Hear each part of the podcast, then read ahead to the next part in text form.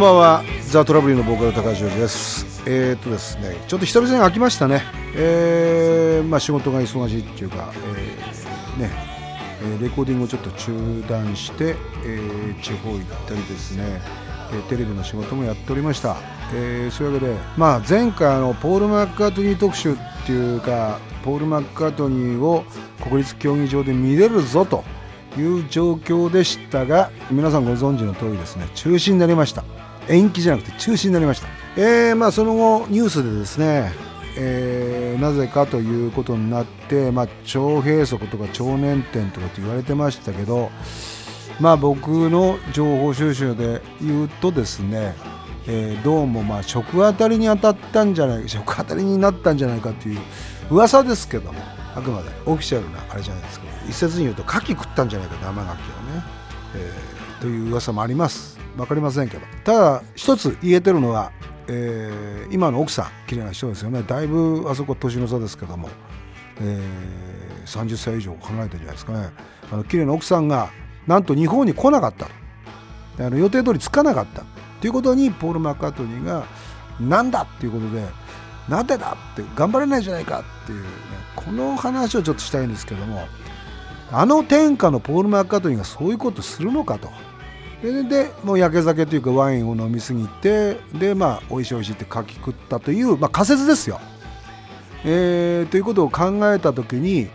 えー、これよくあります。ロックンロールバンドでも。まあ僕も若い頃は、えー、来てるってスタッフっていうか聞いて、えー、まだ来てないですじゃあ押そう。来るまで待とう。こういうこと結構あるんですよ意外と。バンドってそんなもんでね。まあもちろんみんなの前にでこれ失礼なこと言っちゃなんなんだけどもあのみんなの前でこうお客さんが入ってたりするとね、えー、テンション盛り上がるんだけどやっぱりその100人200人もちろん大きいところだと2000人とか3000人とかなるんだけどポール・マカトニーの場合は何万人ですよね、えー、国立競技場ってなるともう6万人以上入ったでしょ。おそらくそういう中でもこう不安と同等にですね大事なのは自分を見守ってくれてるとかこうまあ生き証人ですよね。いわゆる自分のパートナーというか彼女であったり奥さんであったりするんだけども今俺だったら子供？子供が来たっていう瞬間にじゃあ始めようっていう。本当にね。まあもちろんその来ないとか1時間待ちとかそういうのはないんだけれども、まあ、多分ポールはちょっともうイライラしちゃったんじゃないかなっていう。そういうねやっぱりなんかこう子供みたいなとこがないともうポール・マカトニーももう71じゃないですか。でその中でやるこうテンションっていうのかな。そういうのが、ね、保てないような気がするんですね。逆に俺はそういう話をまあ風の便りで聞いて嬉しかったというかうわ現役だなと思いましたね。そういうなんかちょっとこうイライラする気持ちっていうのはどっちかというと恋をしてるからそういう風になるんじゃないかなっていうふうに思ったんですよ。だからやっぱ恋するやつっていうか恋する人っていうのはそういうなんか若くいられるなっていうふうにまあ思った次第でございます。だからちょっと、まあ、実はもう国立競技場で見れなかったとは残念だったけどもやっぱりそのポールのその71歳という年を鑑みると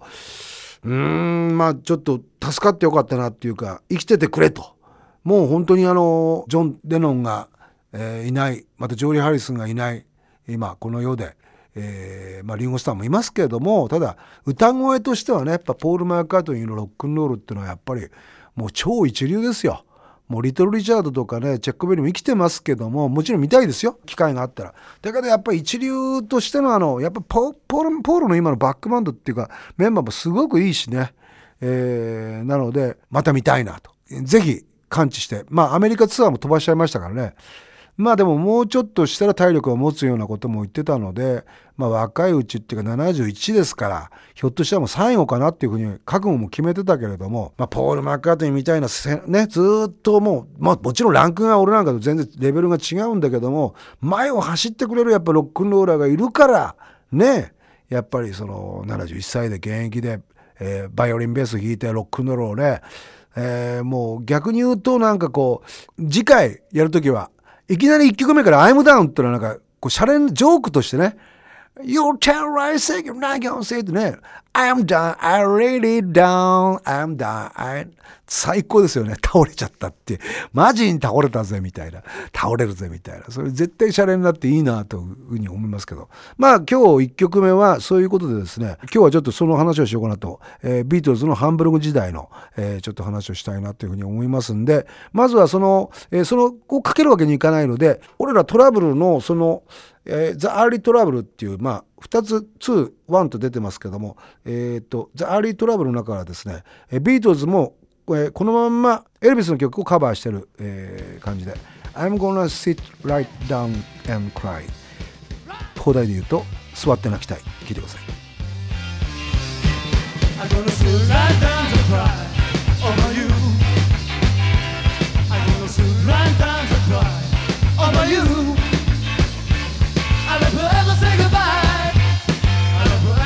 twine. I come to sing as I cry.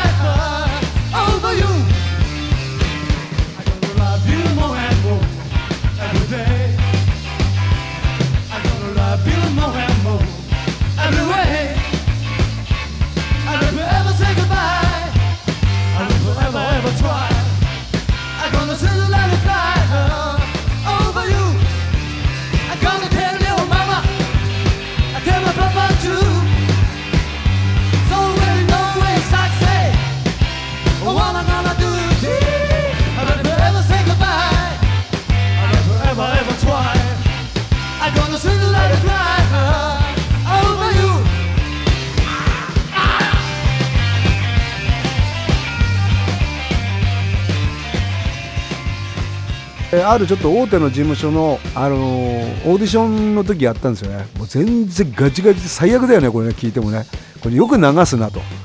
度胸があるなっていうことなんだけどでもまあこの時もこの緊張感がいいんじゃないかなって。まあビートルズはもうちょっとうまかったけどもまあこんな感じ。うんでも好きなんですこの歌がね。えー、なんかちょっとハモるって言ってもこう語尾がちょっとこう広がるだけであとはもうずっとオールユニゾンっていうか、えー、同じようなメロディーを歌ってたっていうことなんだけど、えー、やっぱツインボーカルのねこうダブルみたいな、えー、ダブリングみたいな感じで声を似せてて俺とリッキーは全然似てないっていう、えー、子守と、えー、叫びみたいな、えー、そんな感じで、えー、やってましたこれの時もいくつかの二十歳ですね二十歳のですね事務所探してて全然めっかなくて、まあ、東芝 AMI と契約したのは1980年。えー、今から34年前ですよね、えー、そうなんだけどもデビューするまで2年間ずっとこうやってオーディションを受けててまあ今名前は変わったけどえー、っとモーニング娘。とかいる、まあ、あそこのなんとかアップっていう事務所関係の、えー、なんとかミュージックっていうところのこれ落ちました、えー、誰も手を挙げなかったっていうねまあ、これじゃ落ちるだろうなっていうことなんですけど当時はねやっぱりねなんか川の上下来てトラブルっていうことで、えー、ジョニー小倉さんが名付け親だってこともあったんでキャロルの弟分かとかって言われましたけど俺らの中ではまあもちろんバイオリンベース持ってたりしたんだけど、えー、ジャケット見ていただくと分かるんだけどリッキンがリッケンバッカー持ってたりなんかしてでまあリードギターのユージ君はストラトこれうっちゃんと同じような感じなんでもうどっちなの？っていうのはありましたよね。うん、でも僕らの中ではやっぱビートルズになりたいなっていうのがあってでそれはあのちょっと話は遡るんですけど、まあ、いつも俺とリッキーの小学校の時の話とか出てくるんだけど中学校の時に中学校1年の終わりぐらいかな、え、1972年にそのキャロンがデビューした時にルイジアンナ聞いてでまあすげえなっつってで帰ってきたらなんだろうって川の上下って革ジャンは見たことあるんだけど革のズボンって履いてる人はオートバイ乗りっていうかなんかまあうちの親父とか履いてたけどちょっとそういうなんかこうスタイリッシュな革のズボンじゃなかったんだよね当時はね。だからこうなんかちょっとキャロルの革ジャンはあんまかっこいいかっこいいと思わなかったんだけど革のズボン見た時になんかうわスタイリッシュだなってなんかこうえなんかあれ何これっていうふうに思ってでかっこいいよねこれねって言ったらリッキーが「いやいやいやこれビートルズの真似でしょ」って「えビートルズってさスーツじゃん」みたいな。俺ら知ってるのってどっちかってマッシュルームカットのビートルズなわけよね。ところがリッキーがもうこうムキになってこれはね絶対このキャロルってバンドはね絶対ビートルズが好きなんだよってツインボーカルだしね立ち位置がそうだもん。まあそうですよね。ジョージ・ハレスも真ん中。で左にポール・マッカートニー右にジョン・レノン。ねキャロルの場合は左にジョニー・オクラさんで右に矢沢永吉さん。でドラムがいて4人編成で3人が歌う、えー、たまにリードギターが歌う。ジョージ・ハリスみたくね。本当そうだなって思ったんですよ。だけどその川の上下ですかえー、ビートルズって川の上下の時あったの？って言った時にリッキンチで見せられたのがハンブルグの時の時代のステージのこう写真だったんですよね。その時にもうバリバリのリーゼントで逆にそのキャロルのそのデビューの時ってこうなんかリーゼントじゃなかったよね。こうポマードで後ろにこうただグエーってなんかあのウルトラセブンですかみたいな髪型してたし矢沢さんとか。ジョニーさんはどっちかというとなんか横分けを無理にうっちゃん真ん中分けをただうん。どっちかというとあのロキシューミュージックなまあちょっとかっこよく言えばねそういうなんかこうまだこうなんか洗練されたリーゼントじゃないっていうか。ところがそのいわゆるビートルズの場合はそのなんか結構こうフロントをポンプアップっていうか結構かっこいいリーゼントっていうかジョージ・ハリスなんかもかなりテッズな感じでテディボーイでもうジョンもテッズの親分みたいな感じでポールも結構決まってたよね。みんなリンゴスターもかなりフロント出てて結構かっこいいなと思った感じ。まあその時の見た時はリンゴスターじゃなくてピート・ベストっていうドラマーだったんだけれどもなんかすごいなんかこうあ本当だと思って。それでねあの俺もそのトラブルのあちょっと見づらいんだけどあのファーストアルバムのジャケットの時にダブルの革ジャンにいわゆるスタッズが打ってんだけど、まあ、前もこの話したんだけど俺はちょっとキャロルと違うぜっていうとこちょっとイングランドだぜみたいなところを見せたいがためにスタッズ打った革ジャンをダブルを着たんだけどもそのブーツよく見えないかもしれないですけどあれはねあのトニーラマの、えっと、こうデザインブーツっていうかこう白にこうなんかエッジがこう入ってるっていうか柄が見えてる。これがあのよくビートルズがそのの有名な屋根の上で撮ってるみんなの写真であの帽子なんかかぶってんなんかして。それは多分あのジーン・ヴィンセントとブルーキャップスの感じなんだろうけど、えー、っとみんなでお揃いのああいうハンチングみたいなちょっとキャップかぶってですね、えー、それで革のズボンをウエスタンブーツの中に入れてるっていう。ちょっとなんかこうアメリカンなような感じのこうブリティッシュっていうかテッズっていうか。えー、ラバーソールとかエアソールとかそういう感じじゃなくてやってる、うん、感じだったんでね。ですごくなんかそのおなんかすごいかっこいいじゃんっていううん、感じがしてあこれ本当だねみたいな意外とだからビートルズ俺たちビートルズビートルズって言うけど、うんと、もちろんアビーロードとかホワイトアルバムねえー、レッド・イット・ビーのアルバムとかってもちろん名曲があります。うんただやっぱりその、まあ、ゲットバックセッションなんか見るとロックンロールで始まったバンドがロックので屋上で終わったんだなっていう感じもあるんだけどもやっぱりどうしても俺らなんかその50年代60年代のロックンロールが好きだからまあリーゼントにこだわってやってきた理由っていうのはやっぱそこにもちろんキャロル日本のキャロルっていうのは影響は受けてるんだけれどもどうしてもそのビートルズのそのハンブルムの感じまあスタークラブって言われるところとかまあもちろんいろんないろんなところ出てたんだけども今で言うと箱番ですよね1日7回もステージやったりしてもグダグダだよねでスタンダードとかもやってて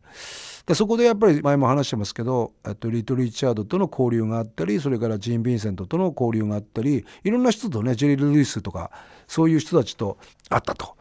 でまあその後ビートルズはそのねまあノーウェアボーイっていうね3年ぐらい前か。ジョン・レノンのそう青春時代ハンブルグ行くまでのね、えー、クオリーメンっていうバンドからシルバービートルズビートルズっていうあの結成するまでの、えー、ジョン・レノンの青春時代を描いた映画があったんだけどもあれを見てるとかなりの不良ででやっぱりその時ってやっぱりねエルビスとかをすごくやっぱ聞いてるよね。アメリカのこうロックンロールに憧れたそのブリティッシュなあの感じのバンド組んじゃってさそれでもうなんかやっぱりポール・マッカートニーもかなりエルビスとかに影響されててでジョージ・ハリスンもチェット・アットキンスっていうねそのいわゆるカール・パーキンスとかそういういわゆるヒルビリーロカビリーっていう人たちの双方ですよあの弾き方っていうのはね。でそのなんか出会った時にそのまあ夢叶うわけだ。でバーンってアメリカ行ってで何か行ってる間にとうとうその自分の憧れのそのエルビス・プレスリーのあのグレスランドの、え、自宅に招かれてそれで、まあ、エルビスっていうのはどっちかというとすごくこうなんて言うんだろうな社交的な感じ。アメリカンジョークとあのイギリスのジョークは違うからね。えー、どっちかというとイギリスのジョーク俺好きなんだけどこのブラックジョークですよね。人を傷つけるようなこうやばいこうギリギリののあのオンエアギリギリのとこを言うんだけどその違いでしょこのエピソード。つまり、ビートルズがエルビスのお宅に行った時にエルビスがまず最初にこう言った。ね「おビートルズよく来てくれた」僕は君らのアルバムを全部持ってるよ。って言って。ああもうポールとかジョージとかリンゴはうわどうもありがとうって感じだジョンはちょっとほらひねくれてるからさ。ああありがとう。でも俺は一枚も君のアルバム持ってないよって こういうこと言っちゃったんだよね。そこがやっぱジョン・レノンのなんかこう、俺ら負けてねえお前、もう俺はもう、あれだぜって、越してるぜお前を、みたいな、こう、尊敬なんだけども、越したみたいな、そういう、なんかそこがやっぱ、突っ張っててかっこいいよね。まあ、今週はここまでですけども、次回はですね、ちょっと僕の持ってる、うん、ちょっと革ジャンのについて、ちょっと面白い話があって、皆さんが知ってる、そのいわゆる Facebook に上げてる、そのいわゆる、うん、あの Y さんのその革ジャンじゃないかって言われてるいろんな疑惑とかですね、え心眼、ね、本当なのかどうかってことはこう断言できないんだけれども、うん、ちょっと面白い話があって、えちょっと来週はちょっと革ジャンの話の特集しようかなっていうふうに思ってます。えー、聞きたいことがあったらぜひ問い合わせフォームからください。それでは、えー、今日はですね、ビートズの話に終始しましたので、えー、僕らが一番、えビートズをオマージュして、え作った曲でお別れしたいと思います。え1982年、今から、え32年前の、えトラブルのファーストアルバム抱きしめたいを聴きながらお別れしたいと思います。それでは、See you next!